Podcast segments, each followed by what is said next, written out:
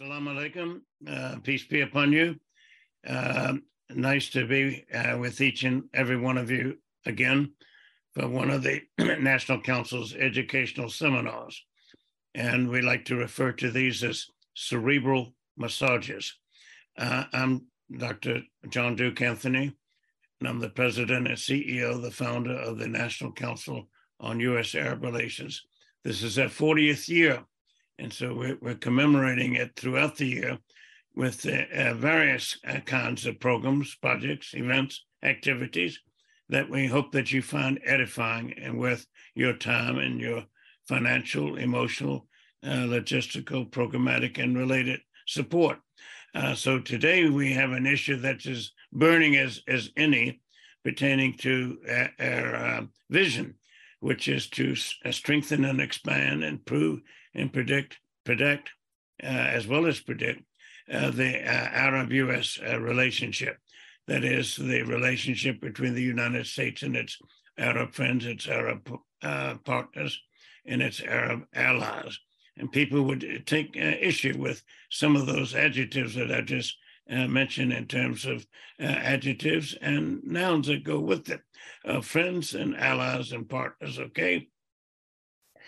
The National Council has its own way of approaching these uh, uh, challenges, and we do so heavily uh, through programs to improve the coming generation, the emerging generation of America's leaders of uh, later today and also uh, tomorrow, uh, so that we'll be in a less contentious world, we'll be in a more predictable world, we'll be in a world where we can anticipate better and our children and their children and our grandchildren uh, can look forward to a, a brighter and a more uh, prosperous uh, future.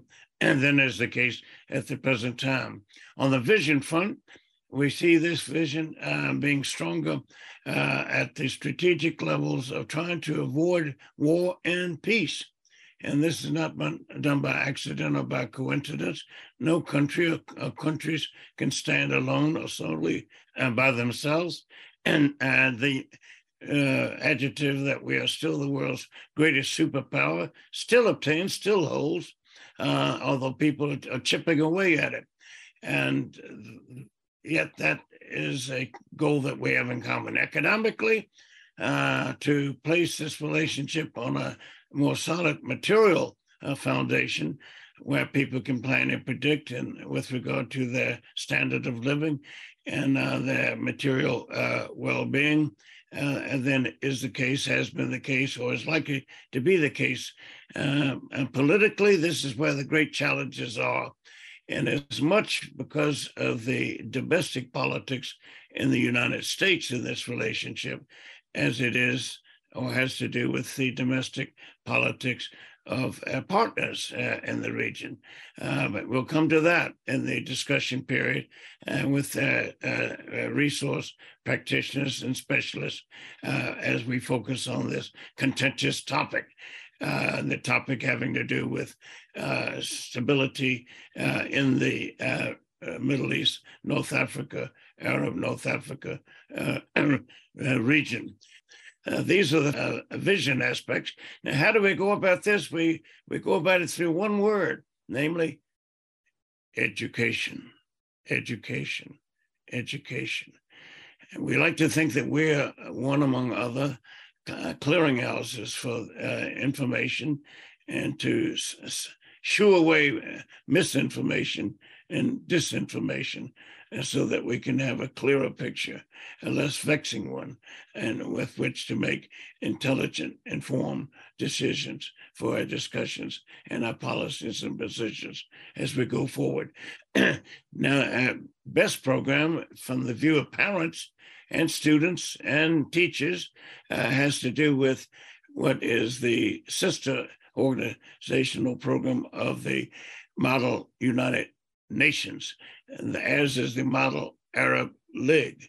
We call it the Youth Leadership Development Program uh, here, and we couldn't be prouder of any more uh, challenging and rewarding uh, program than this.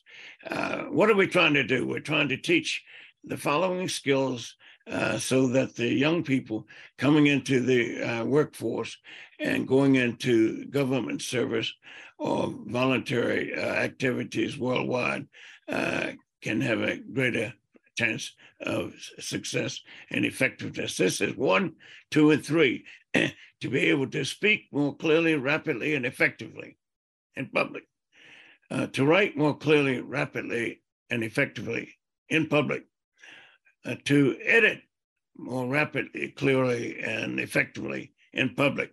All three with atrocious deadlines, which everyone complains about.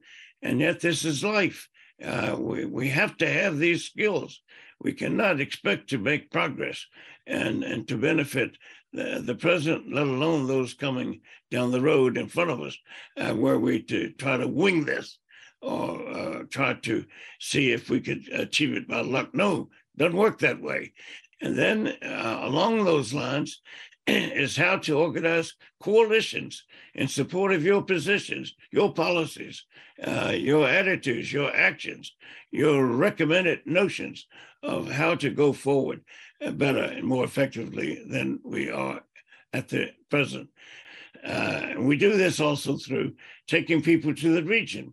This is my past the half century mark and viewing myself as others view themselves as being in a university from which there's no possible uh, graduation. Only in the best of days do some of us, some of us uh, get an incomplete. Now, the focus on today is uh, a new work by Dr. Anthony Cordesman, who will be the centerpiece, the centerfold of today's uh, session.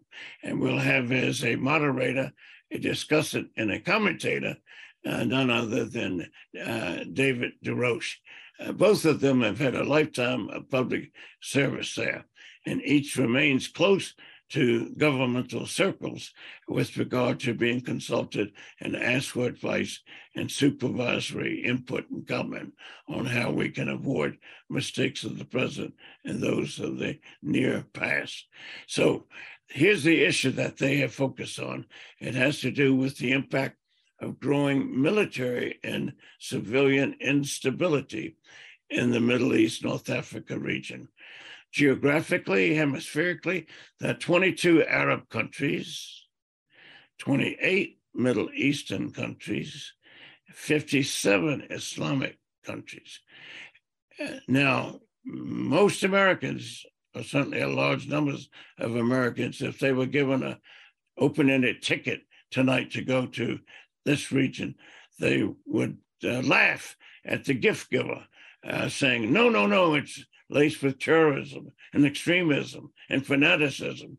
I'll have to write my will, last testament, etc. I take issue with this. Uh, 22 Arab countries, okay, five of them, only five of them, could you call is unstable, and the rest are not. The rest are as stable, if not more stable, than we Americans are here, embraced by, protected by, two of the world's greatest bodies of ocean, the Atlantic and the Pacific there. Now, if you add the Middle East, where you have 28 countries, uh, you can add in there Iran because Iran's not an Arab country, but unstable, of course it is. And you can add in Israel, unstable uh, though it is. All right. And then if you add the uh, 57 Islamic countries, uh, you would still have a tiny, the minuscule number of countries that can be fairly accurately described as uh, unstable. So we have David Des Roches, who's going to introduce our speaker. David Des Roches is a distinguished senior international affairs fellow at the National Council on U.S. Arab Relations. He's long been associated with the Department of Defense uh, uh, sections that deal with, with, strategy and tactics at the uh, National uh, War College uh, there.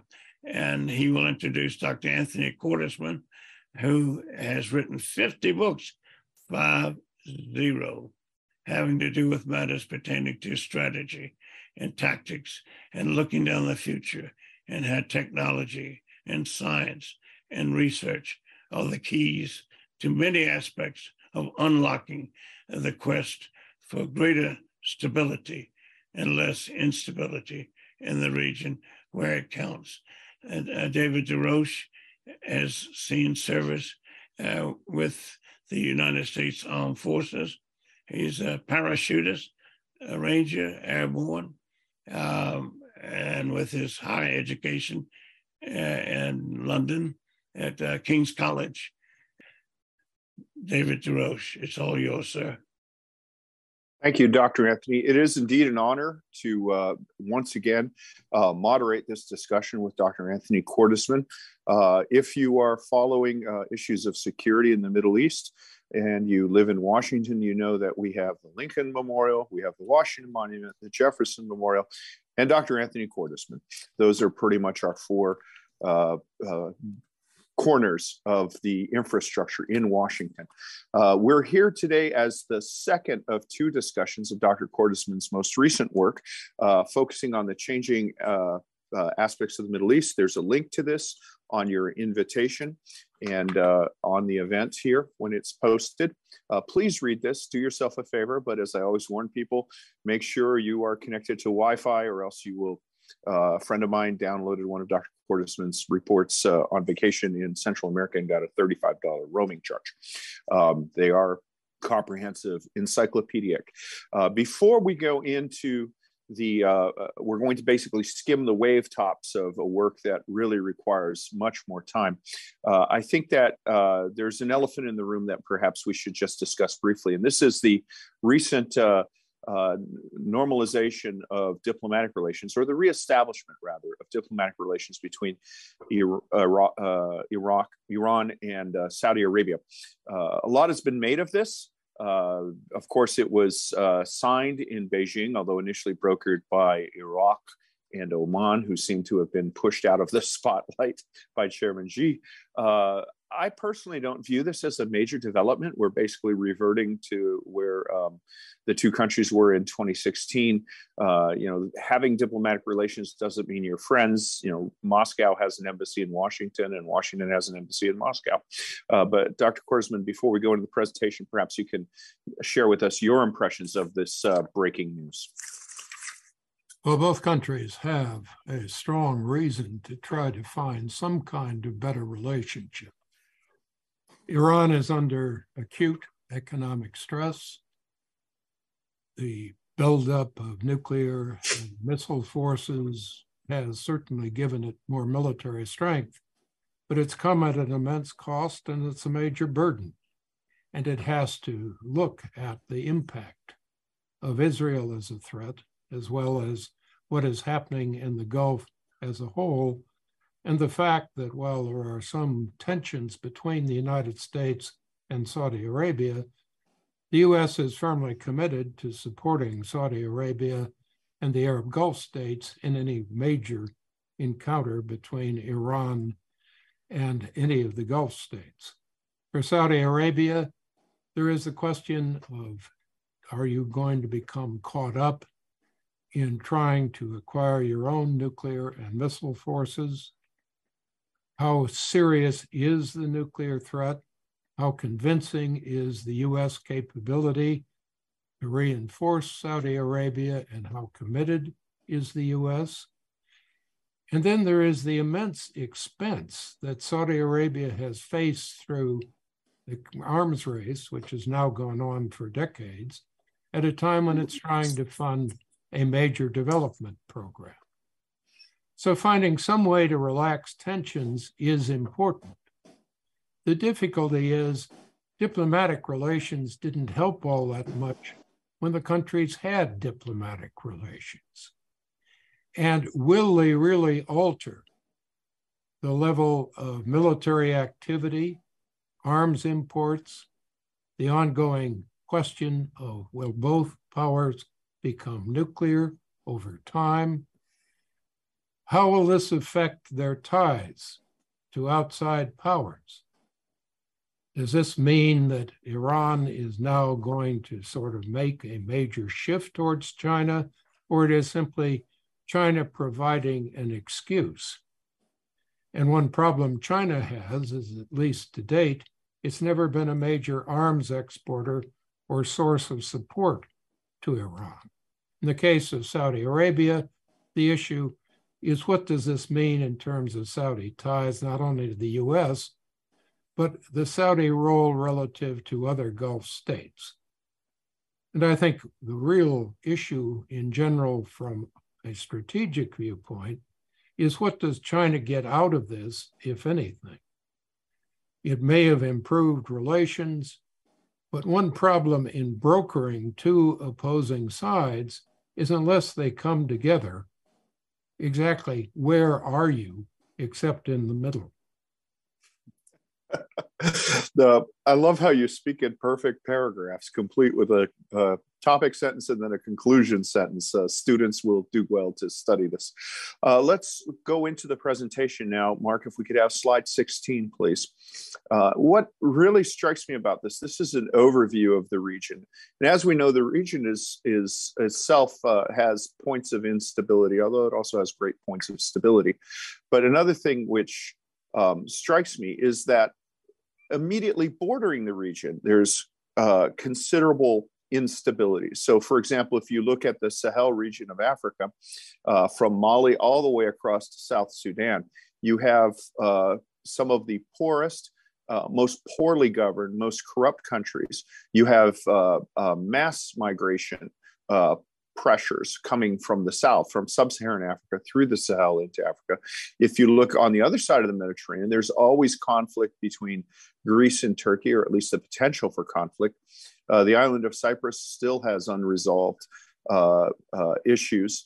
Uh, you know, even in Spain, there's there's still talk of uh, you know uh, Barcelona. I'm sorry, Catalonia um, breaking off from Spain. So there's there's instability around the region which also has a lot of domestic instability. Perhaps a, a tour d'horizon, uh, if you don't mind, Doctor. Slide 16, Mark.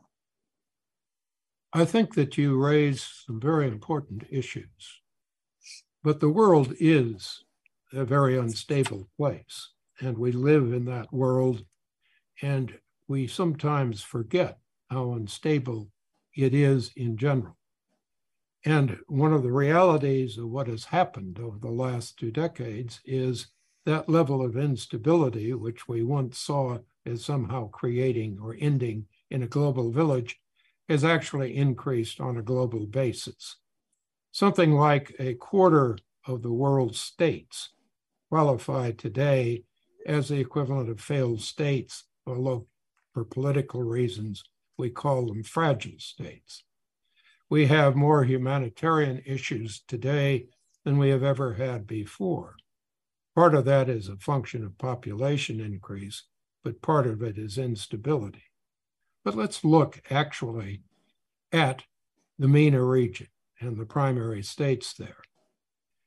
Aside from a few wealthy oil states, particularly Saudi Arabia, Kuwait, Oman to some degree, and the UAE, every country on that map within the MENA region faces major problems in terms of economic development, has to deal with major issues in terms of civil development, internal tensions and conflicts, faces challenges in terms of things like water and climate change, you have massive population pressure, something that most countries today are not even willing to discuss. And if you look at World Bank reports on governance, really only a tiny handful are rated as having effective levels of governance that don't involve either authoritarian regimes or problems with corruption or internal instability. And layered over this, throughout the region, you have a major arms race, the buildup of military forces and internal security efforts, which now are to some extent driven more by internal instability than conflict, but you have civil wars and conflicts throughout the region. You still have tensions between Morocco and Algeria which is a country that is an army with a country more than a country with an army. You have an ongoing civil war in Libya, which has been damped down, is now less violent, but you have no clear pattern of instability. The one success in the so called Arab Spring, Tunisia, is no longer a success. You have a successful but largely authoritarian regime in Egypt, again, a major military buildup in a country that needs economic development and whose population pressures have grown. You look at the Levant and you look for some island of stability, and there aren't any. The worst case is Syria, and you have hundreds of thousands of casualties over time displaced, wounded, injured, or killed as a result of the Syrian civil war. You have instability, almost the collapse of Lebanon. You have a revival of Palestinian and Israeli conflict. You have no point of stability, and you have no clear prospect at this point in time that things are actually going to become more stable. Iraq has been now a source of instability since the beginning of basically the Iran Iraq war. It has improved in terms of governance. It has moved to some extent towards stability, but it still faces a major threat from ISIS. There are still serious tensions between its Kurds and its Arabs, its Sunnis, and its Shiites. And it does not have effective development plans, and it has not moved forward in many ways as a developing power since really the war in 1990. Saudi Arabia is an exception, but there are questions about its success and its efforts to move toward development and diversification it is to some extent trapped in grandiose projects. And as you pointed out, in terms of this sort of diplomatic recognition, it was driven in many ways by a massive arms race in a question of what's happening in Saudi Arabia. You have the UAE, which can, because of its oil revenues, afford almost any mistake in development but it has certainly not moved smoothly toward developing its own population. And it is now an Arab state with a majority of its population that is non Arab and consists of outside workers.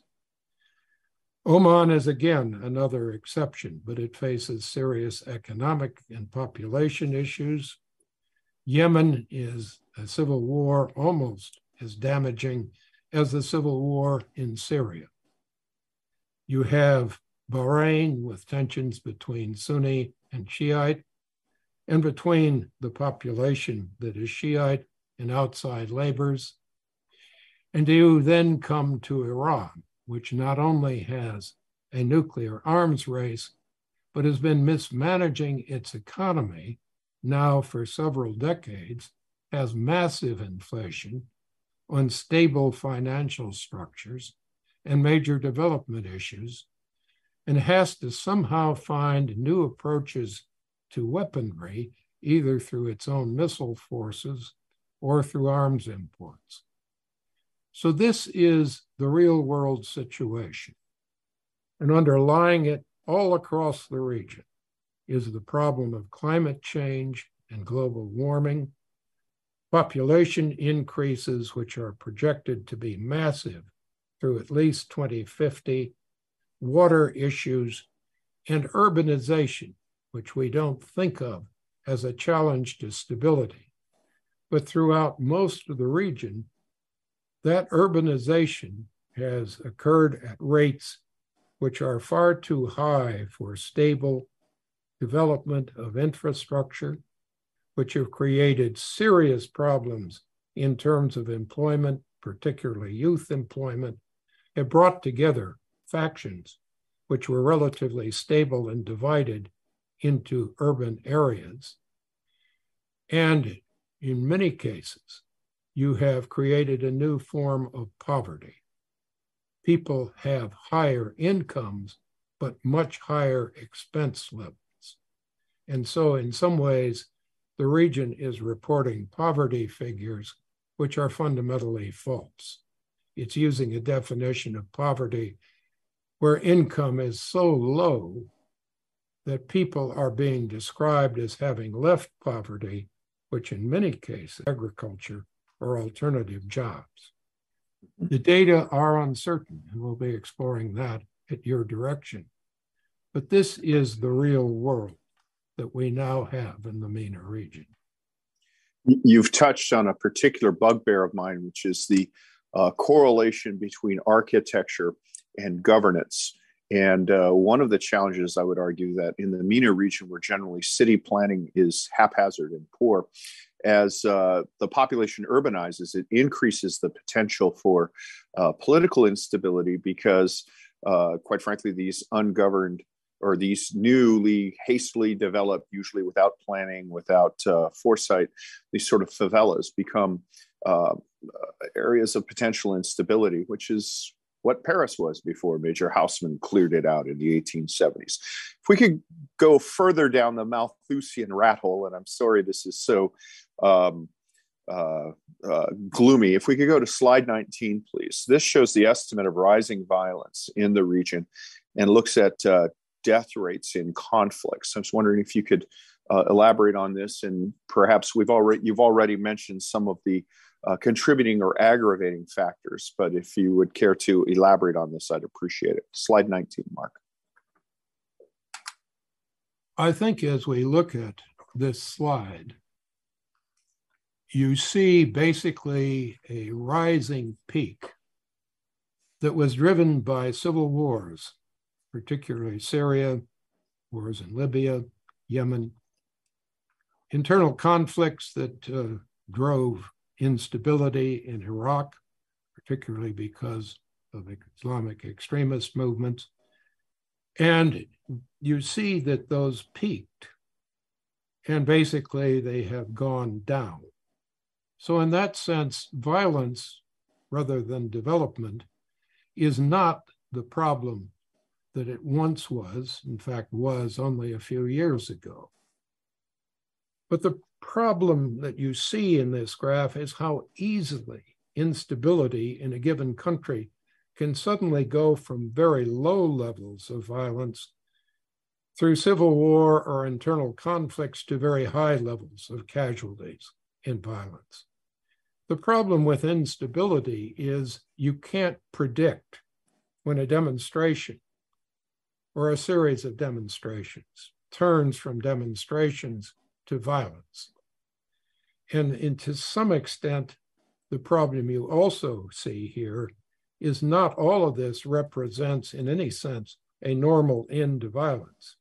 You also see it was potentially, at least, the problem of repression. Regimes became more and more controlling in some cases, they defeated legitimate opposition and peaceful opposition.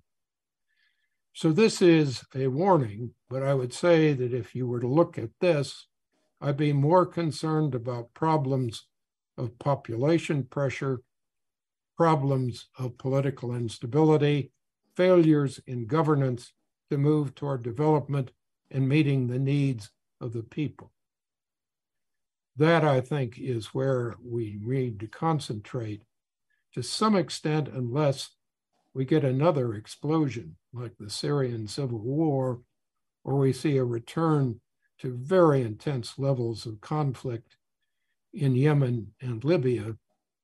These will be a constant problem, but not the driving one for instability in the region. We have a question from the audience. If we can go to slide 38.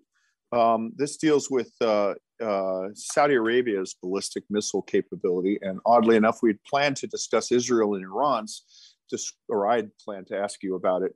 Um, my own view is that the Saudi ballistic missile capability, which was purchased from China, not operated by China, uh, is irrelevant probably because of maintenance. It's questionable as to whether any of it is still operational.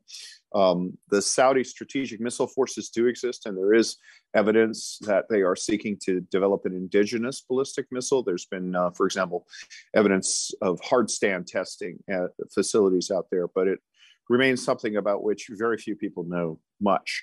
Um, However, we are aware of uh, both Israeli and Iranian deployed ballistic missile holdings, and this is viewed as one of the prime destabilizing factors in what had been a, uh, a relatively well defined military balance, or at least uh, from the Israeli perspective, there had been uh, uh, conditions of strategic deterrence. I wonder if you could speak to the trends here and uh, your assessment of how you see this going. Is it going to become remain stable, albeit at higher rates, or will it become ins- unstable?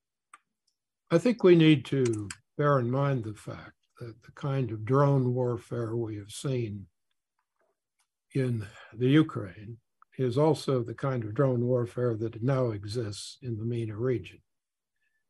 And virtually all of the MENA countries are looking at drones, even if they are not capable of deploying large payload ballistic missiles. So the idea of precision strikes which can be launched at short ranges from anything from a dhow to a small aircraft or from the land. These are issues which probably are going to shift the military balance throughout the region. You also tend to forget that aircraft today deliver precision guided weapons. And you're watching some of these missiles require very long ranges. When you talk about the Saudis they bought an Anglo French air delivered missile with very long ranges and very high precision capabilities. They haven't used it, but they certainly have the capability. In the case of Iran, it has not only developed ballistic missiles, but very effective anti ship missiles, while Arab states have bought these, including states like Saudi Arabia and Egypt. So you are watching major shifts in the ability to conduct precision guided warfare. And I think one other thing that has really been a lesson of the Ukraine war is it's often hard to acquire mobile military targets and use missiles against these. It's not hard to target an airbase. It's not hard to target a port. But more than that, it is much easier to target a fixed land facility unless there are very extensive missile defenses. And certainly, while very few people discuss it, the Gulf is one of the most vulnerable areas in terms of targetability in the world because of its dependence on desalination plants and its dependence on electric power as a critical support for urban areas.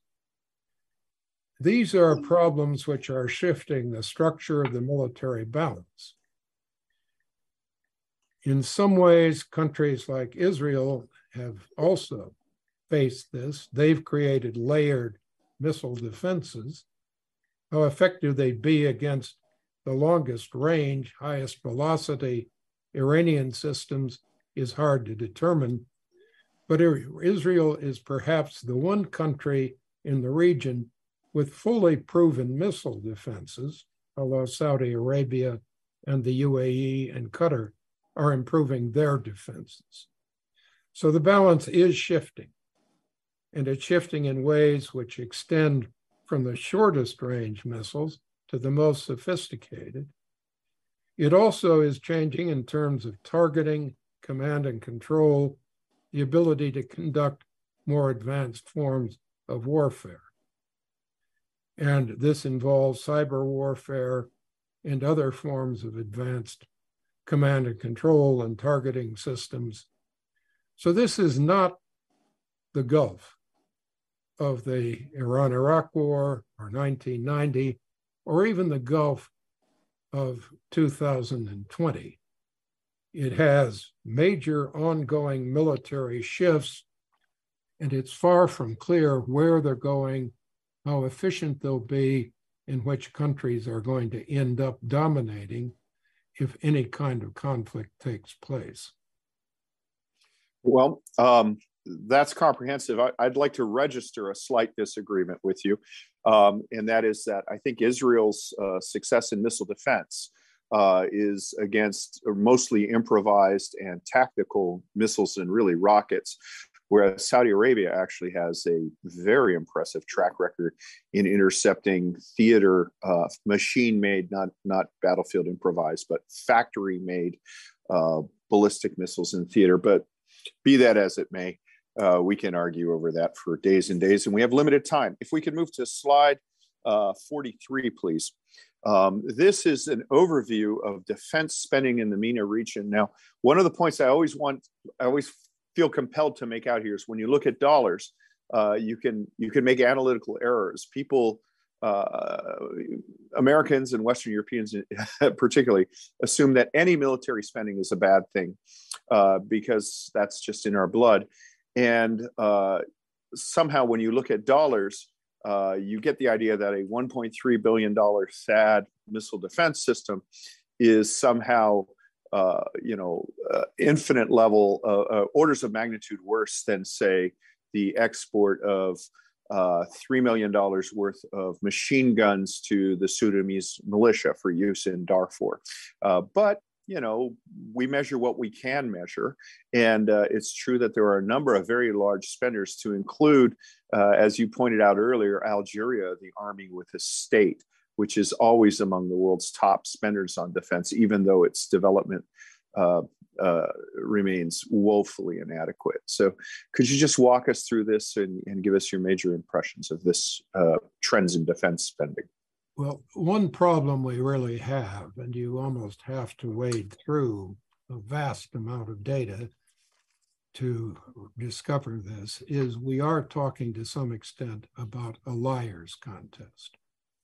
A lot of countries basically are not reporting their real defense spending. Some do it by not really reporting on the cost of their arms transfers. Some simply lie about their own industrial efforts. Iran, for example, is paying a great deal more for defense than its public figures. Some countries, like the UAE, don't really report. You certainly, when you talk about developing countries that are spending something like two to three times the amount of their entire economy on military forces and arms transfers, as any of the NATO European countries are, the problem isn't so much that arms are wrong, you have to defend and deter. It's that you have so much of the limited amount of surplus capital that these countries have being spent on military forces. And that comes at direct cost of development and the needs of the people. And that is a problem throughout the region, almost regardless of what the numbers actually show. There is a question for countries like Egypt, for example, which is doing a very good job of developing some of its military capabilities as to exactly what the cost is in terms of civil development and civil needs. Countries like Oman are honest about their defense spending, and those spending figures are a very high share of the economy. The same is true of Algeria. So I think part of the problem you're watching here is first, not every country is telling the truth. And second, the problem isn't that countries shouldn't defend themselves. It's the fact that if you have very limited money, you basically have to make choices in spending at the cost of your economy and your people. The other problem is the definition of defense spending. One of the impacts that of what was once described as the Arab Spring was a massive shift in virtually every country in increasing spending on internal security. Well, internal security isn't on this chart.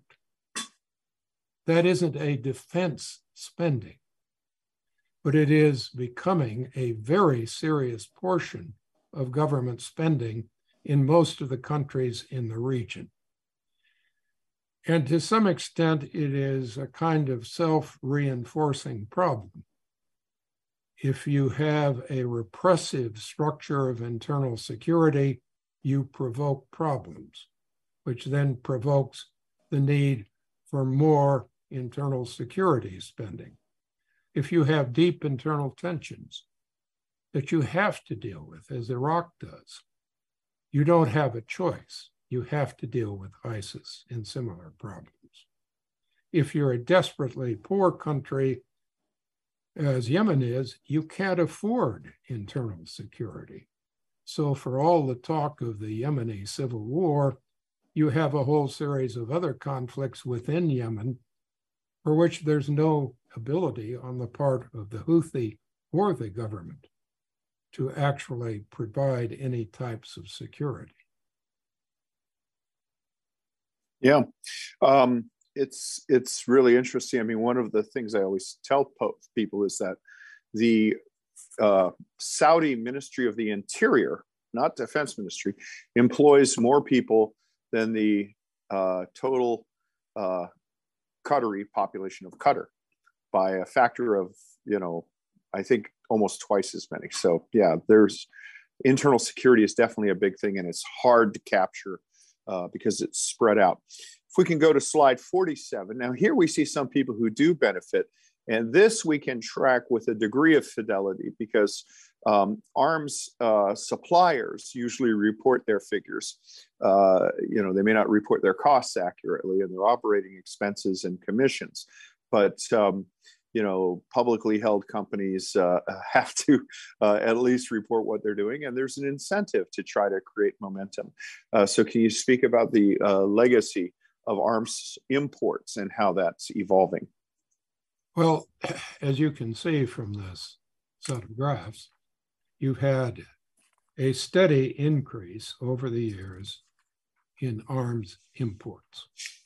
The problem you have to bear in mind here is that the United States used to provide an annual report on actual arms imports.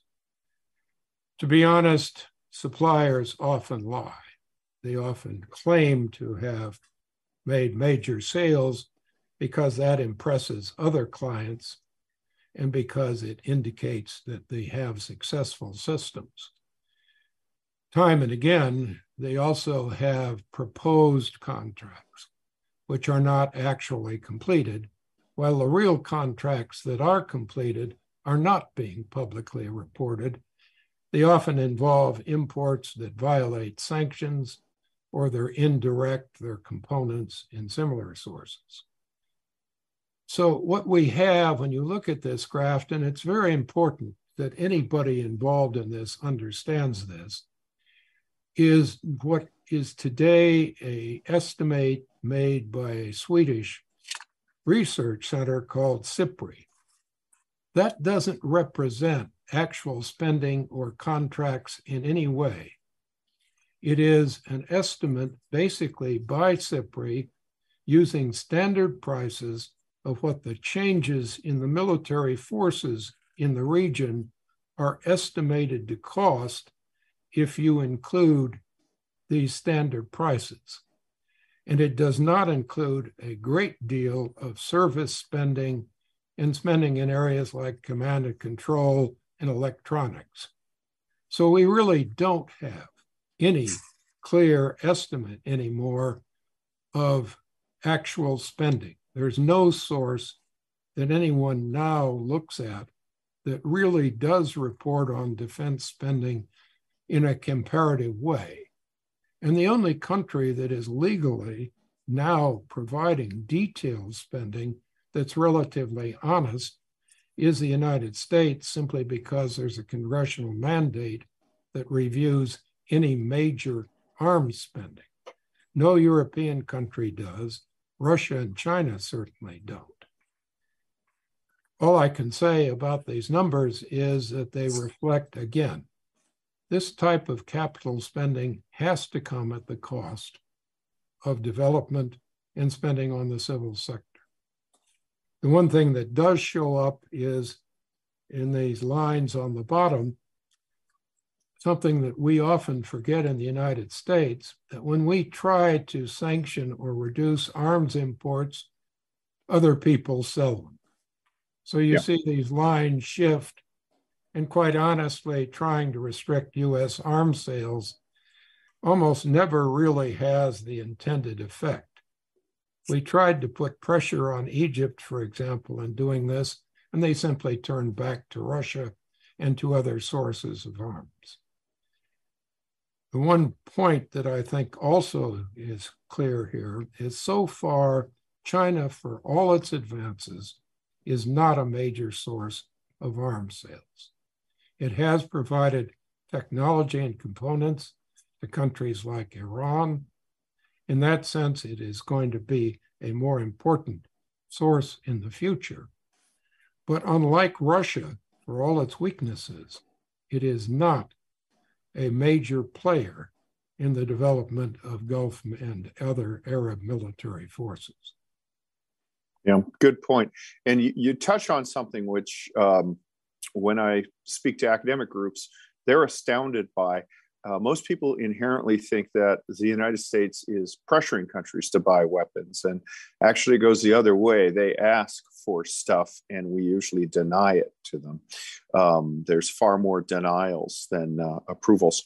Uh, if we can move quickly to slide 57, this is a kind of rough uh, slide to to view. But I hope it's clear over it. But and it's very subjective. It's a, uh, uh, relative ranking of freedom in various countries. The reason why I wanted to ask you to comment on this is uh, the view of uh, you know my my bone embedded view that un- lack of freedom and poor governance is what leads to insurgency and instability and we see, uh, you know, the the record is not good for freedom in the region. So, could you speak to this for a minute, please?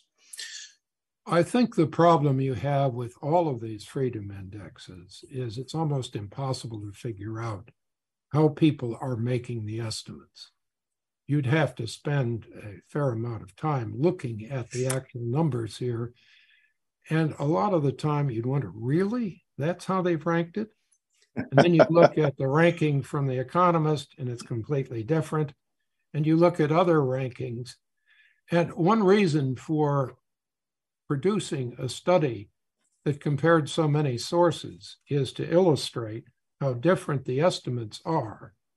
And also in the actual analysis, a lot of these charts are described quite bluntly as this source is not reliable and the figures are either dated or they're simply figures you can't trust.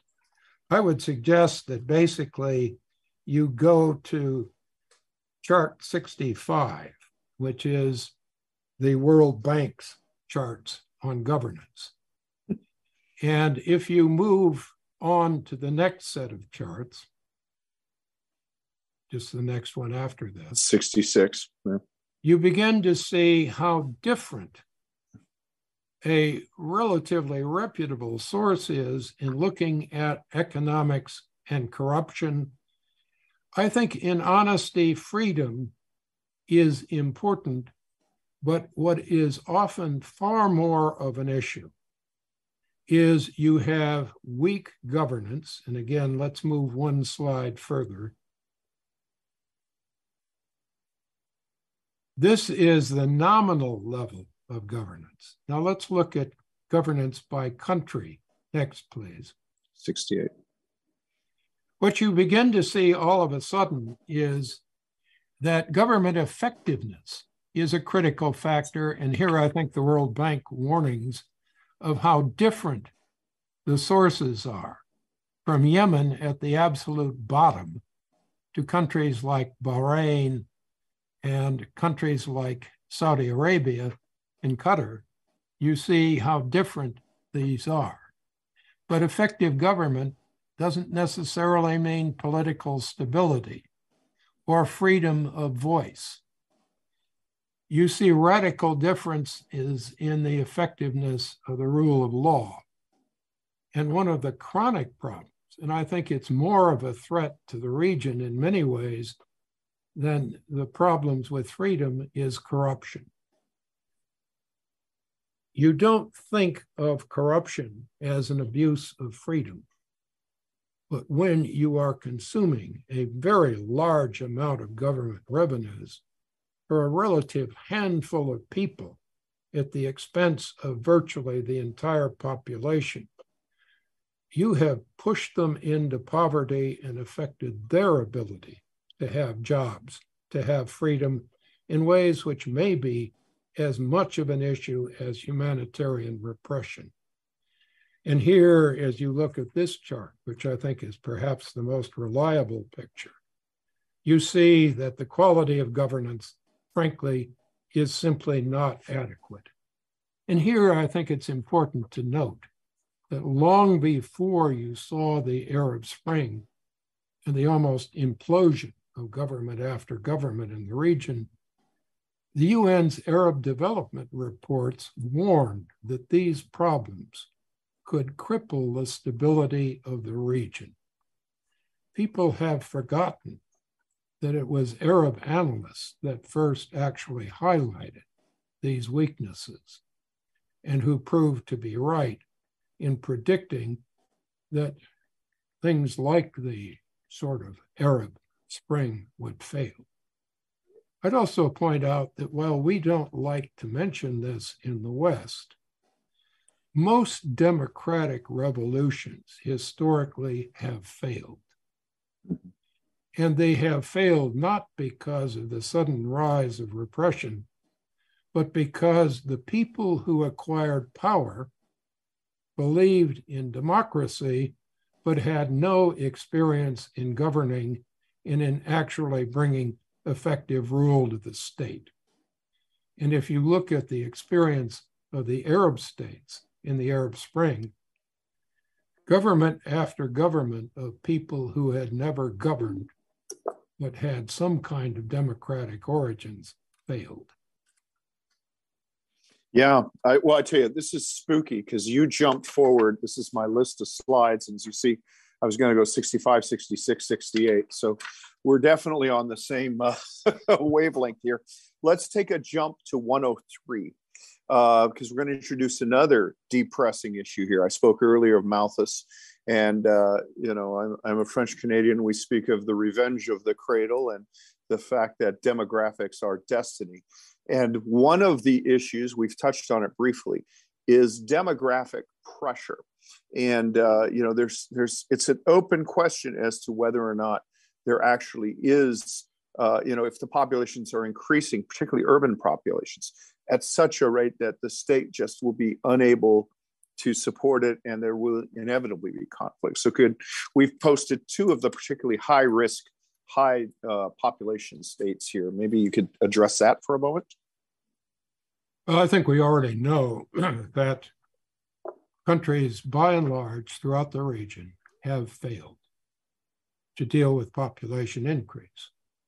And one of the metrics, again, the Arab development reports have highlighted this, but so have virtually every source that has done a serious analysis of the region. You have massive youth unemployment. It has had its own gender impacts because when men can't get a job in areas where women are just beginning to sort of have equality in employment, they lose more opportunity than the men do. Mm-hmm. And these figures, basically, when you look at projections by the United Nations and by the US Census Bureau, which has its own very effective estimates of population growth, you're going to see this problem grow steadily through 2050. Now, one thing very few people really understand is if we go back to 1950, the average country in this region has a population which is seven to eight times higher than it was in 1950. Some of the larger countries you show here, particularly Egypt, already had a reasonably high population, but you can see from these figures how much things have grown. I can remember visiting the Gulf states when they were still under British rule, and they were tiny populations. It wasn't a matter of five to seven times in growth. It's sometimes now 15 to 20 for the smaller Gulf states. And when you look at other data, data on education, I mentioned the fact that often you see data coming out of the region, which is the effectiveness or the equivalent of a liar's contest. One problem is people report the education in terms of years that people should have. It's brutally clear, even in urban areas, that many students aren't coming close to that level of education. And you have countries which basically don't report people as having dropped out, even if they've left school for a period of years. So, one difficulty is with population growth, you're watching a body of people grow up, which, because of war, tensions, all kinds of other sources are not being educated. The other one is age. We have a crisis in the US of people of 65 and over that don't have pensions and adequate income. In this region, you have what's called a dependency ratio. People don't have the health standards to keep working, even if they wanted to. So population growth is creating a whole new class that's the product of improved medicine of older people who are dependent on younger workers who in many cases can't get jobs. Yeah. Um, depressing.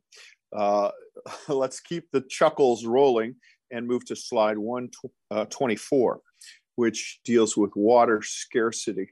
Uh, now I'm I'm a I was born and raised in Los Angeles, and uh, you know Los Angeles is a city based on the import of water.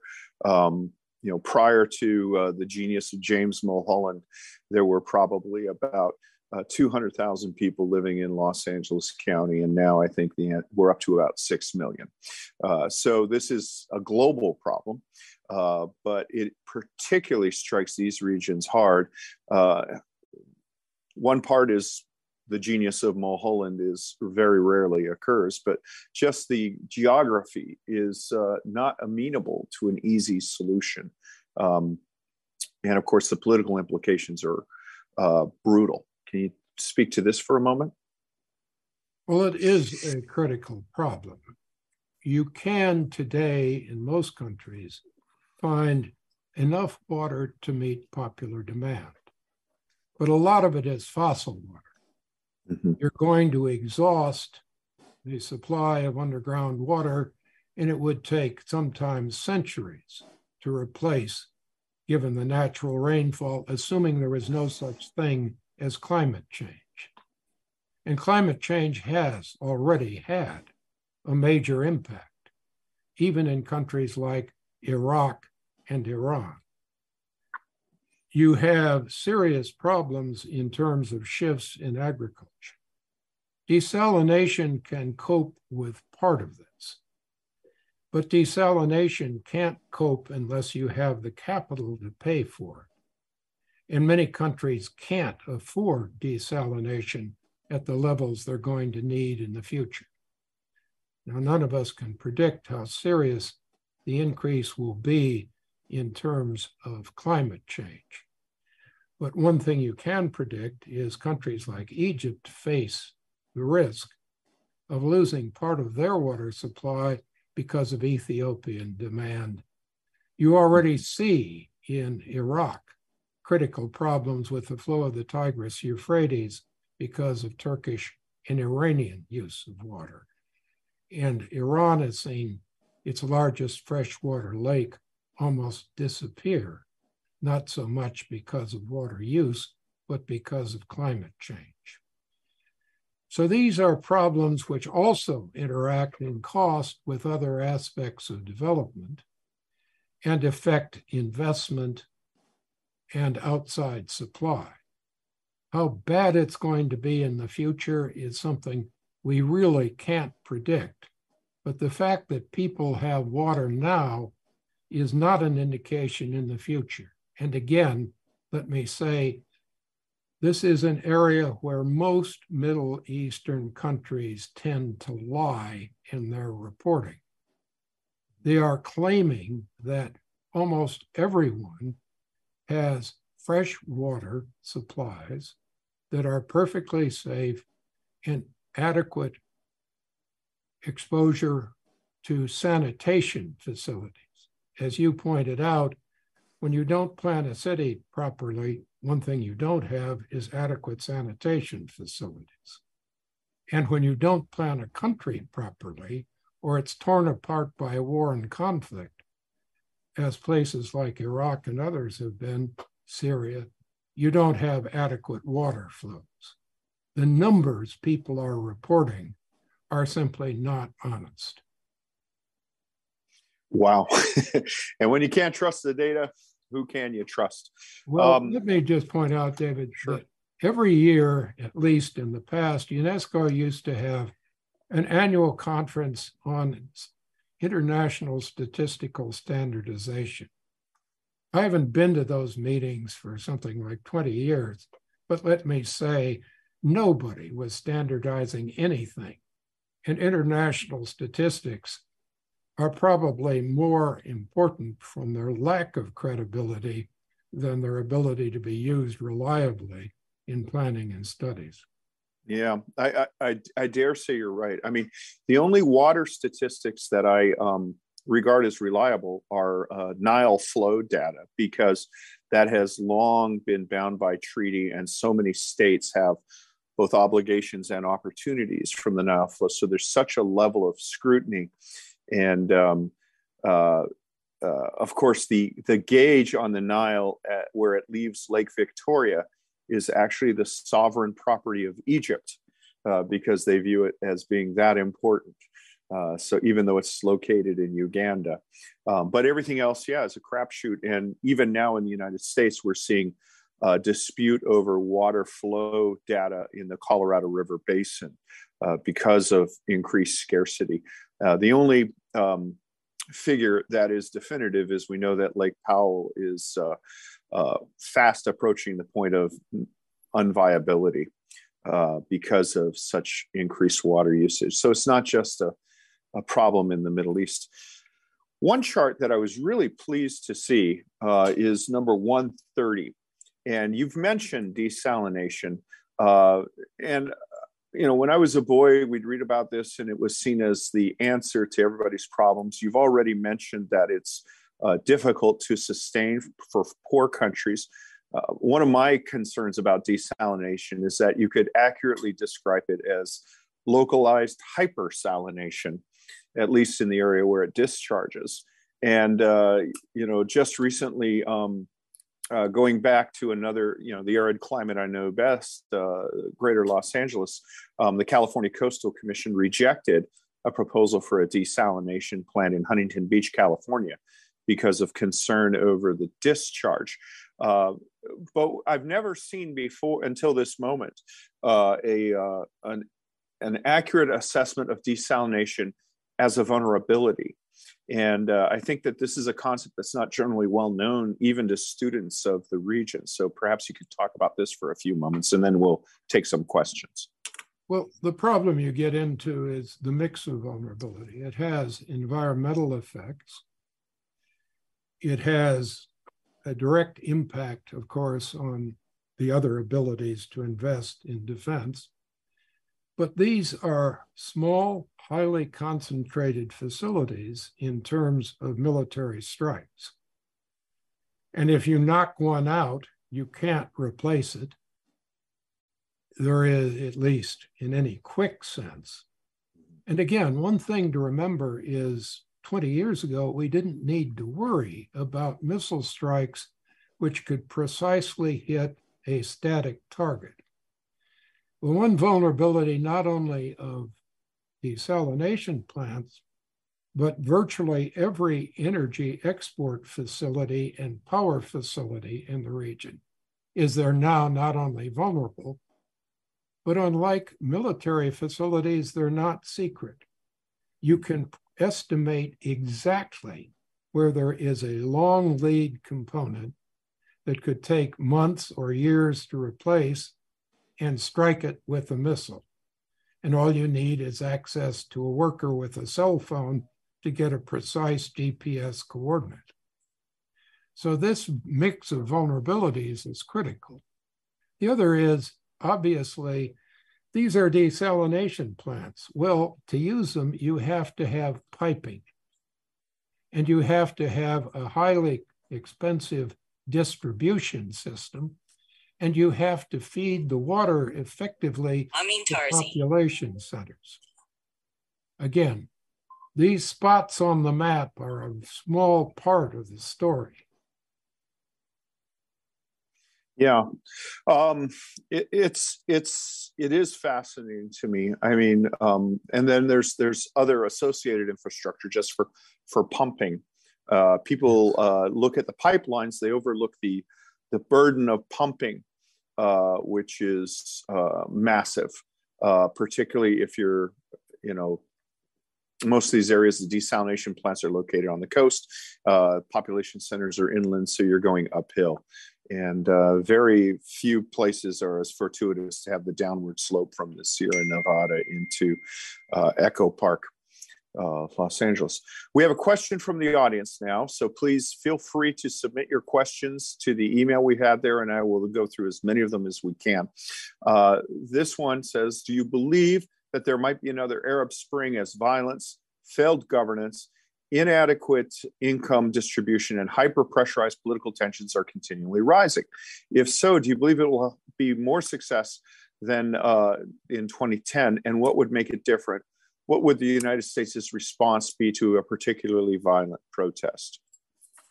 Well, I think if it is a protest, there's not much the United States can do if it is a terrorist or extremist group that's relatively narrowly based, we can certainly work with the government involved. We can work on two levels. We can help with counterterrorism, but more than that, we can provide help in terms of improving development, supporting the country, encouraging the kind of reforms that are necessary. But we've learned the hard way that nation building is not something that is easily done from the outside. If a country doesn't really develop its government on its own, if it does not respond to the needs of its people, even if you do occupy the country, as we did in Iraq, you can create a structure as long as you're there that may meet the most urgent needs, but you don't really create the transfer of an effective capability. What's happened in Iraq is it's had to evolve, and it's evolved through essentially two follow on wars to the invasion of 1990 against ISIS and against different factions within the structure of Iraq. We saw that failure in Afghanistan. It's also true in general that when you look at the impact of the IMF and the World Bank, and it's been very positive in terms of suggesting and helping countries plan. Relatively few countries have actually reacted by implementing the kind of planning and development that's needed. So if you have essentially another set of political upheavals, and they're upheavals by people who have never governed before, who don't bring together the factions within a country, which was the case within Libya. Certainly, there was no movement toward unity possible in Syria. You didn't see unity inside Yemen or unity inside Iraq. you easily can see a repetition. Now, is some form of instability in a given country likely? Yes. Are people likely to repeat the kind of very broad mistakes that you saw during the Arab Spring? I think that was a one of a kind case in which people with absolutely no experience in governance were often elected to positions that they had no capability for, to fulfill. But quite honestly, when you talk about failure in terms of structure, a country that has not had this violence, Lebanon, is almost the worst example right now in the Middle East of governance and development. You've seen essentially a political structure almost destroy the nation's economy in the course of a several year period. So you don't always get violence in demonstration, but you can get failure. yeah, um, failure comes easily, it seems. Uh, we have another question from the audience. Uh, this is from uh, Stefano Deledi. He said, uh, it's kind of a methodological question. Should we analyze value of supply versus type of weapons systems supplied? How many low cost weapons are supplied when we compare them to the cost of a ship, a tank, a plane, or a missile system. Um, I, I, think this gets to my point about, you know, uh, is a 1.3 billion dollar THAAD missile system, uh, you know, a thousand times more destabilizing than uh, three million dollars worth of uh, uh, automatic weapons provided to the Sudanese militia? I think the answer is very simply you look at the entire mix of weapons and the problems in a given country, you look at the potential threats, and you look at the internal instability involved. And yes, it's certainly true that an awful lot of the killing is done by relatively simple weapons and done basically really by repressive internal security efforts if it mm-hmm. is killing, it's displacement, it's authoritarian interference in civil society. The problem with missiles is they can do potentially much more serious damage if the weapons are directed against critical infrastructure, critical military targets, and particularly if they go nuclear or they use biological weapons. So the problem is almost one of exactly what kind of balance are you talking about? It's also true that nobody can really deter very easily with rifles or small arms or light arms. They're too easy to acquire, they're too easy to disperse. You can deter with the higher cost weapons. You can prevent wars simply because no one will take the risk of attacking somebody who has equivalent capabilities but there is almost no way you can deter a demonstration from becoming violent involving the use of automatic weapons. And there's no easy way to deter the flow of things like drones.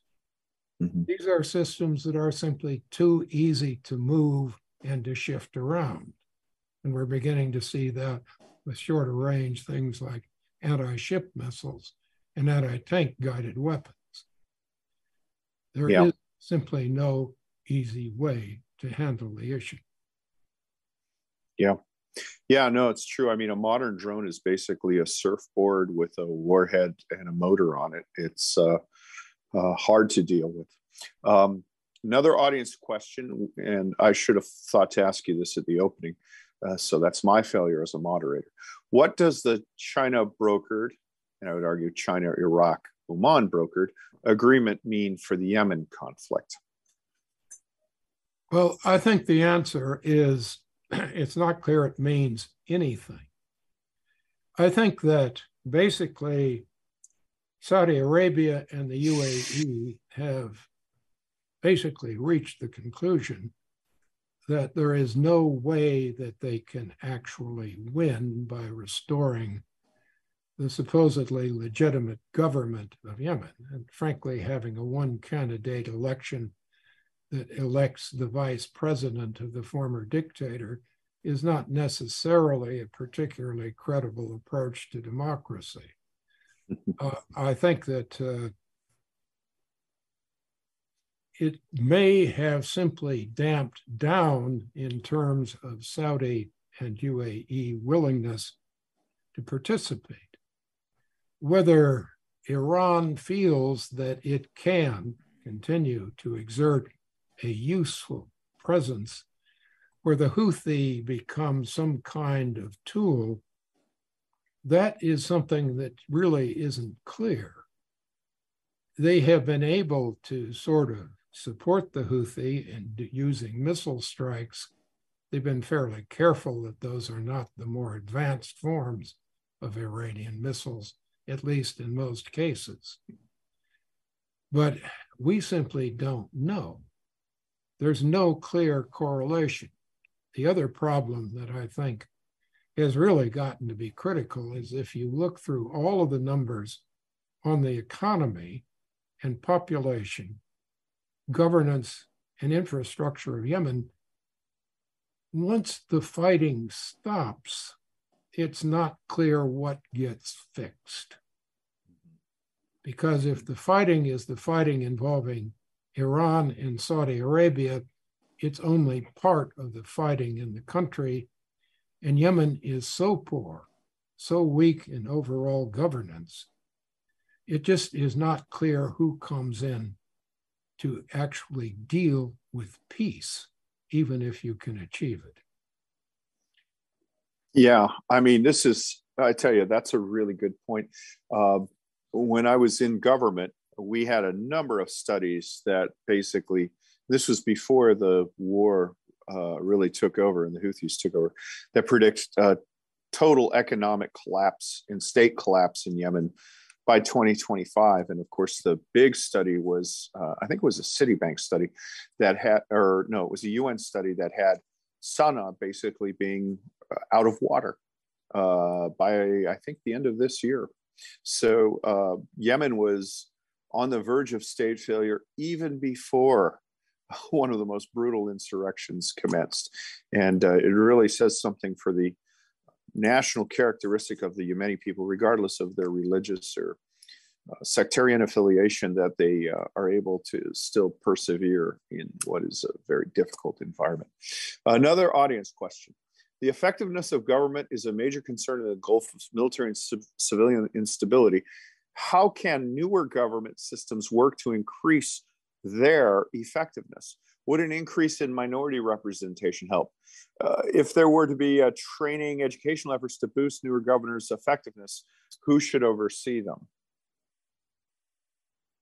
I think that these are good questions, but the basic problem is very often that what you have are governments which are an elite which sustain power by controlling employment, the use of government funds and investment, and basically are able to sustain themselves, even if they are superficially, as was the case in Lebanon, democratic. Training people to become sort of civil servants is not usually particularly useful unless you already have a structure of government that is committed to honest development and which is committed to meeting the needs of all of the people. Bringing in token minority representation may simply mean that you have a minority elite that is benefiting at the same expense of its people that the other elite was. So it's not an easy answer. Governance has to be essentially built from the top down to be effective. Bringing in better educated people, bringing in younger people that are the product of that education, requires the structure to want to absorb people on the basis of merit. And in far too many cases, you are hiring younger people on the basis of family connection, ethnicity, sect, political contacts, tribalism. And often you are hiring them in ways which are remarkably unproductive. Iraq, for example, has probably the most inefficient or unproductive state sector in terms of cost of any country in the Middle East and one of the worst uses of its assets in the world. This is no mystery to economists in Iraq. And they've got some very, very good ones because I heard them brief and provide these numbers in detail. But as long as your best people that are already trained are not being given the role that they should be given, or you're not listening to them, or you're giving priority to staying in power, you can't build from the bottom up. Yeah, uh, it's it's depressing, but I have to agree with you. And uh, the efforts to train sort of civil servants in emerging uh, would-be democracies is is depressing.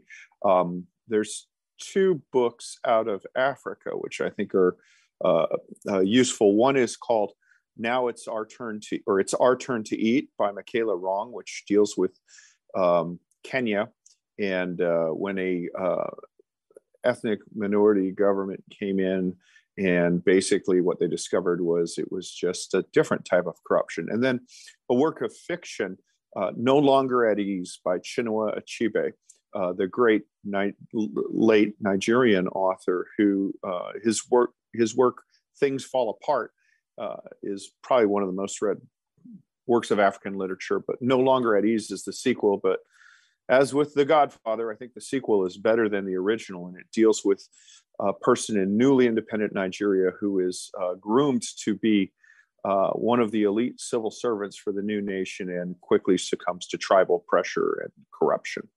Um, I think this will be our final question from Do- Dr. Rob Renfro, who has fond memories of flying next to you uh, from Riyadh to Jeddah in the 1990s, says living in the region for the last three years is like being you know, a crab on s- slow boil.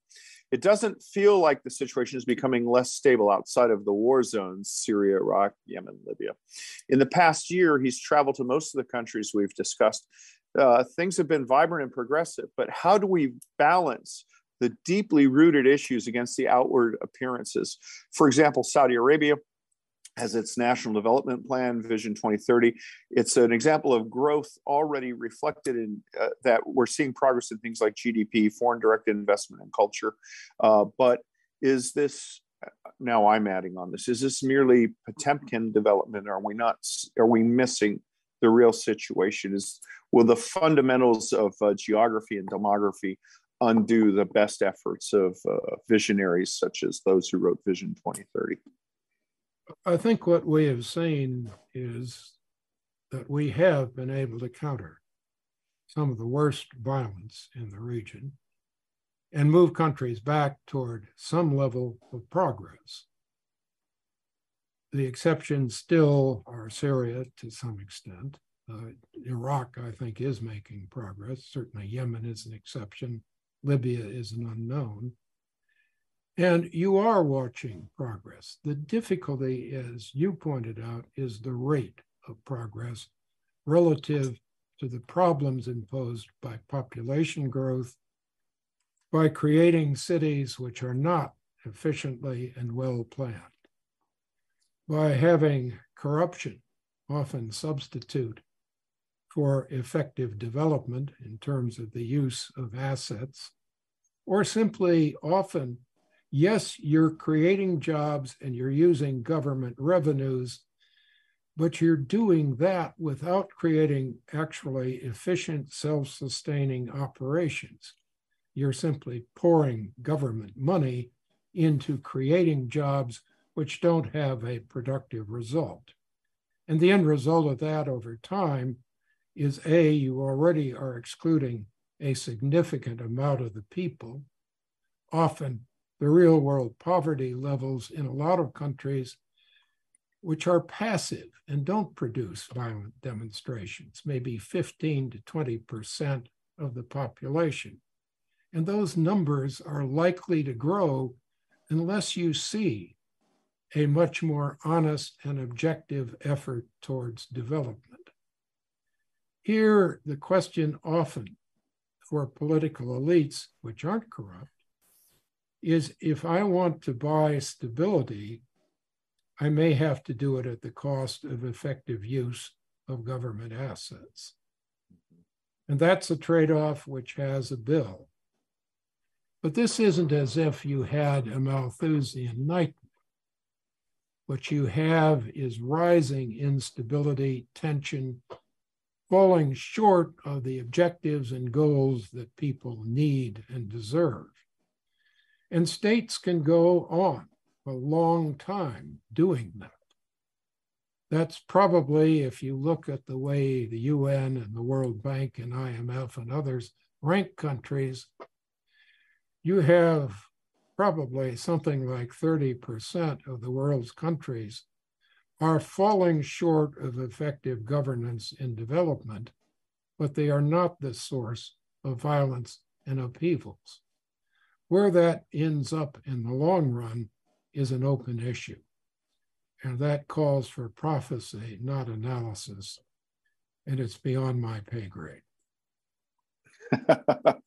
well, uh, I'm sorry to go so so much literature, but uh, one of Graham Greene's lesser works uh, is called "The Honorary Consul." It's it deals with Argentina, but there's a discussion in there about how uh, a, a, truly uh, effective despotic government keeps its people hungry but not starving. Hungry, they're deprived of energy. Starving, they become desperate.